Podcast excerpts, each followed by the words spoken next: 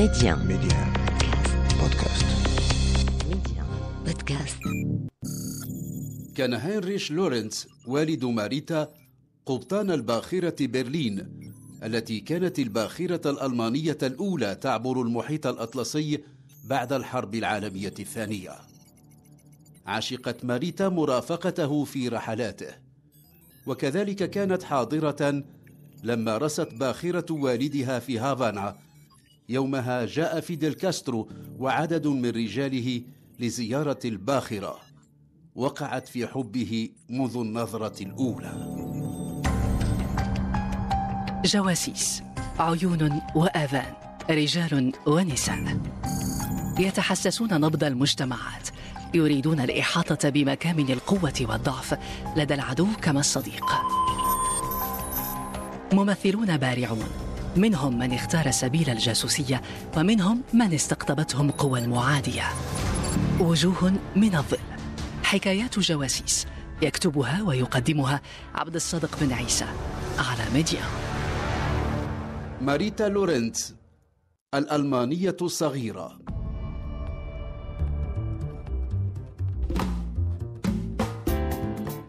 في يونيو من العام 53 تسعمائة وألف برز إلى الواجهة في جزيرة كوبا اسم فيديل كاسترو الذي قاد مع شقيقه راول كاسترو وتشي جيفارا وكاميلو سينفويغوس الثورة التي أطاحت بنظام فولخينسيو باتيستا استرسلت تلك الثورة متدرجة على مدى عدة سنوات. كان المناخ الدولي العام مطبوعا بأجواء الحرب الباردة بين المعسكر الشرقي يقوده الاتحاد السوفيتي والمعسكر الغربي تتزعمه الولايات المتحدة الأمريكية. عيون واشنطن مركزة على ما يجري في جزيرة كوبا القريبة من حدودها. كل المؤشرات لديها تشي بأن الثوار الذين يقودهم فيديل كاسترو ماضون إلى إقامة نظام شيوعي في الجزيرة. في محاولة للاحتواء فيما يبدو بادرت الولايات المتحدة الأمريكية إلى الاعتراف بالسلطات الجديدة في هافانا، بل إن الرئيس فيديل كاسترو زار الولايات المتحدة الأمريكية والتقى ريتشارد نيكسون نائب الرئيس آنذاك. وكان فيدل كاسترو سعيا منه إلى تفادي ضربات سياسية واقتصادية أمريكية قد كلف أحد البرجوازيين المعروفين برئاسة الحكومة كان الجانبان في الظاهر على الأقل يحاولان الحفاظ على هدوء استوفى كل مقومات الانفجار. في فبراير من العام 60 900 وألف أقل من سنة بعد زيارة كاسترو إلى واشنطن ساءت العلاقات الأمريكية الكوبية. اشترت كوبا شحنات من النفط من الاتحاد السوفيتي ولكن الولايات المتحدة الأمريكية رفضت تكرير ذلك النفط في مصافيها الموجودة في كوبا فرد كاسترو بتأميم تلك المصافي. سريعا بلغ التوتر مداه الأقصى بين الولايات المتحدة الأمريكية وكوبا ومن خلالها مع الاتحاد السوفيتي. وصار فيدل كاسترو العدو الأول لأمريكا لأنه أتاح لموسكو موطئ قدم على مرمى نظرة من الحدود الأمريكية. في العام 62 900 وألف في الخامس عشر من أكتوبر اكتشفت طائرات التجسس الأمريكية منصات للصواريخ الباليستية السوفيتية. وحسب ما جاء في مذكرات نيكيتا خروتشوف الرئيس السوفيتي فقد تقرر نشر تلك الصواريخ درءا لتعرض كوبا لغزو أمريكي. وكذلك بدأت الأزمة التي ستعرف لاحقا بأزمة خليج الخنازير. منذ البداية لم تكن الولايات المتحدة الأمريكية تبدي ارتياحا لوصول كاسترو ورفاقه إلى الحكم في كوبا. وكان في جملة الخيارات المطروحة أن تتم تصفيته. في خريف العام 17 وألفين كشف المركز القومي الأمريكي للأرشيف عن وثائق سرية تتعلق باغتيال جون كينيدي الرئيس الأمريكي الأسبق. في جملة تلك الوثائق واحدة تعلقت بالتخطيط لاغتيال فيدل كاسترو. في تلك الوثيقة ذكر لدور للمنفيين الكوبيين المعادين لكاسترو ونظامه. وفي وثائق أخرى حديث عن مخططات أمريكية متعددة لتصفية من سيحمل لقب Líder Máximo نحو من خمسة عقود من الزمن. في حياة فيدل كاسترو نساء أبرزهن وأكثرهن شهرة ماريتا لورينتس. وهي ألمانية أمريكية من مواليد العام 39 900 وألف في بريمن بألمانيا. كان والدها هنريش لورينتس قبطان سفينة تجارية وكانت أمها الأمريكية أليس جون راقصة وممثلة. مدللة كانت ماريتا. وبعد افتراق والديها وبعد فترة أمضتها في أمريكا صارت تعشق الرحلات البحرية على متن الباخرة برلين باخرة أبيها. تقول في مذكراتها إن الإبحار مع والدها صار لديها ضربا من العبادة. كان القبطان يرى أن هافانا محطة توقف هامة في منطقة من العالم الرؤساء فيها لا يدومون طويلا. يقتل بعضهم بعضا للإمساك بزمام الحكم في بلدانهم. لما استقر الحكم لفيدل كاسترو ورفاقه في كوبا في العام 59 رست باخرة والدها في هافانا. كانت ماريتا شابة جميلة غضة طرية العود في التاسعة عشرة. تذكر أنها وهي تتأمل الميناء من أعلى الباخرة رأت رجالا على متن قارب يقترب. وما أن رسى حتى جاء أولئك الرجال وقالوا إنهم يرغبون في الصعود إلى الباخرة. تبين لها أن أطولهم قامة هو فيدل كاسترو قائد الثوار الذين أطاحوا بنظام باتيستا. كانت ماريتا دليل كاسترو والذين معه في اكتشاف الباخرة من قاعة المحركات في العنبر إلى السطح. تقول وهي تتحدث عن كاسترو إنها لن تنسى تلك المرة الأولى التي نظرت فيها عن قرب إلى ذلك الوجه الجميل وإنها أحست وكأنها انخرطت في مغازلته. كان شابا في الثانية والثلاثين يكبرها بثلاث عشرة سنة. وقعت في حبه منذ الوهلة الأولى. ومنذ لقائهما الأول اتخذها عشيقا عادت إلى نيويورك حيث كانت تقيم. وبعد فترة اتصل بها فيديل كاسترو وأرسل إليها طائرته وطلب منها المجيء إلى هافانا.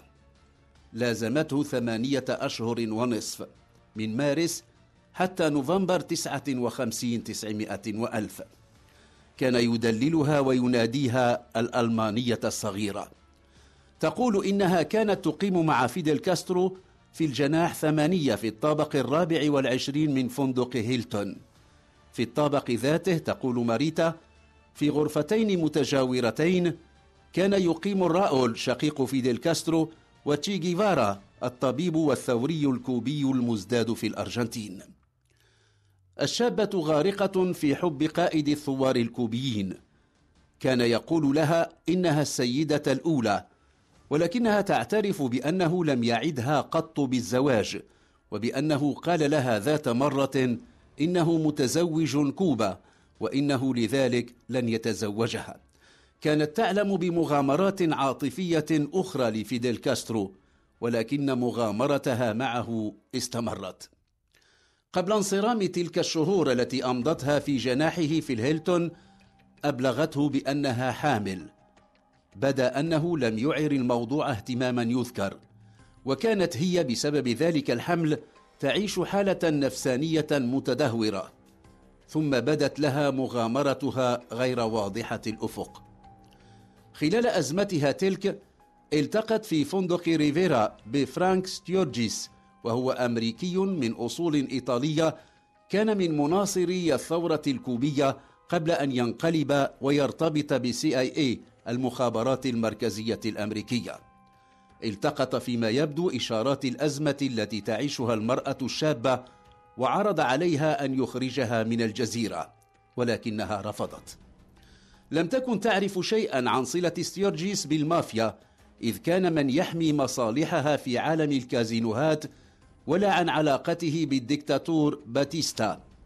أبلغت فيدل كاسترو بلقائها ذاك وكان رده أن نهاها عن اللقاء به ثانية. في أكتوبر من العام 59 900 وألف في نفس فندق الهيلتون حيث كانت تقيم مع فيديل كاسترو انهارت بعد أن تناولت كوب حليب.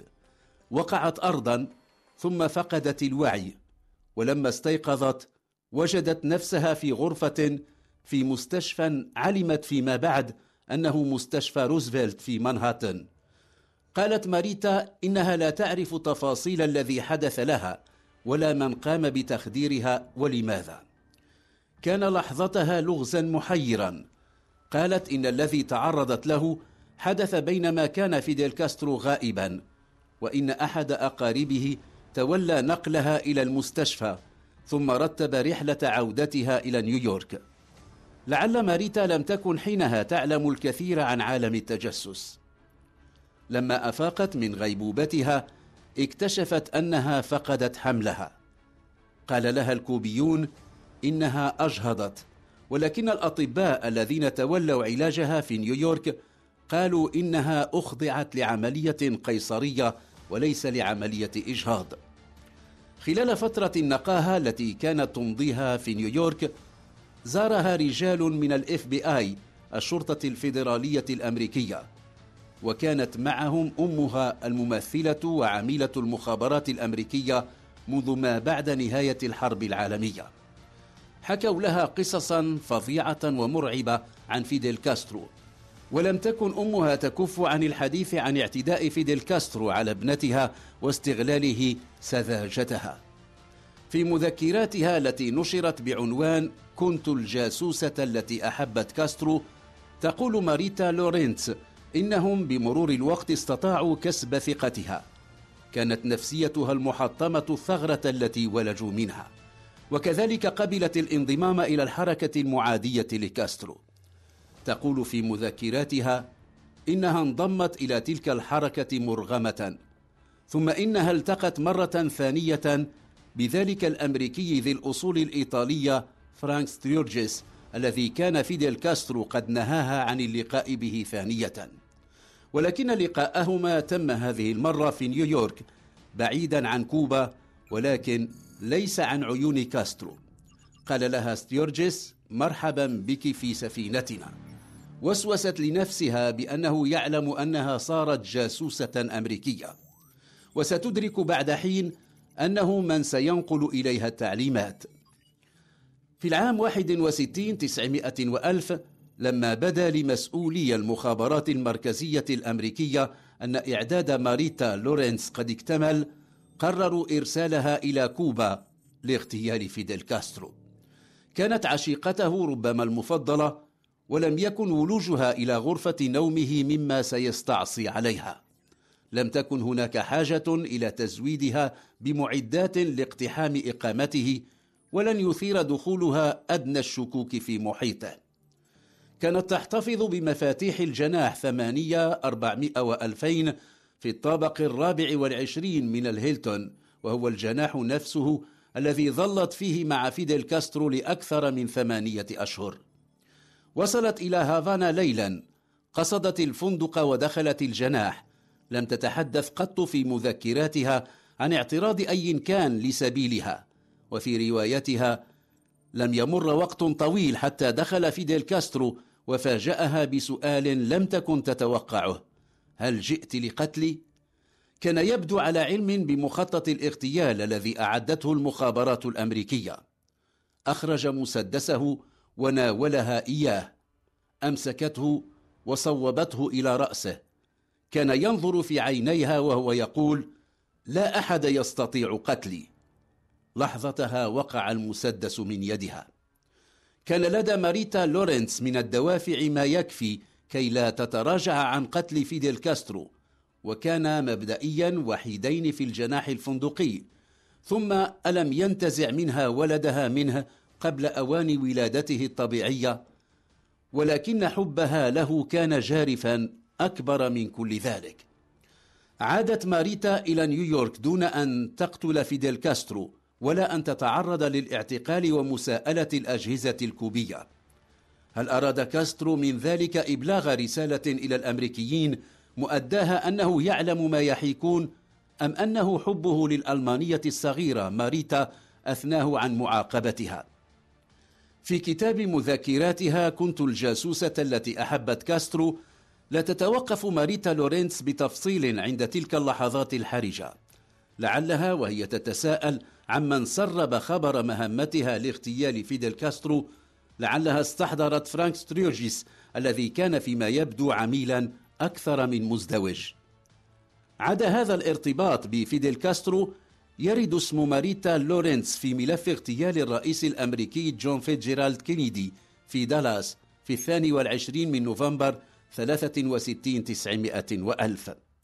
تتحدث في مذكراتها عن لقائها بلي هارفي أوسوالد في ميامي إلى حيث انتقلت للعيش بعد فشلها في قتل كاسترو. تقول إنها لم تثق به وإنه أوسوالد كان مشاركا في اغتيال الرئيس كينيدي ولكنه لم يكن الوحيد الذي أطلق النار. تكشف في مذكراتها أنها قبيل عملية الاغتيال تلك شاركت في عملية نقل أسلحة من ميامي إلى دالاس. وأن جاك ليون روبي كان في انتظار الحمولة. كان جاك روبي مالكا لأحد الملاهي الليلية في دالاس. ولكن اسمه سيصير على كل الألسن بعد أن قام يومين بعد اغتيال الرئيس جون كينيدي بقتل لهارفي أوسوالد منفذ عملية الاغتيال. قيل إن تصفيته كانت لإسكاته إلى الأبد. ظلت ماريتا متمسكة بقناعتها بأن اغتيال الرئيس الأمريكي الخامس والثلاثين كان نتيجة مؤامرة وأن البنادق التي حملت من ميامي إلى تكساس كانت موجهة لتنفيذ عملية الاغتيال. هي عملية لغز لم تنجلي بالكامل أسرارها وخباياها. كثيرا ما كانت تردد بأنها تعرف أين تكمن الحقيقة لأنها كانت هناك حاضرة.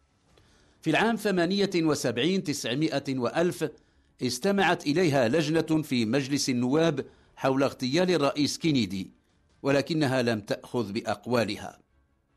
في الحادي والثلاثين من غشت تسعة عشر وألفين وقد أكملت عامها الثمانين توفيت ماريتا لورينتس في أوبرهاوزن في ألمانيا. وجوه من الظل حكايات جواسيس. يكتبها ويقدمها عبد الصادق بن عيسى على ميديا.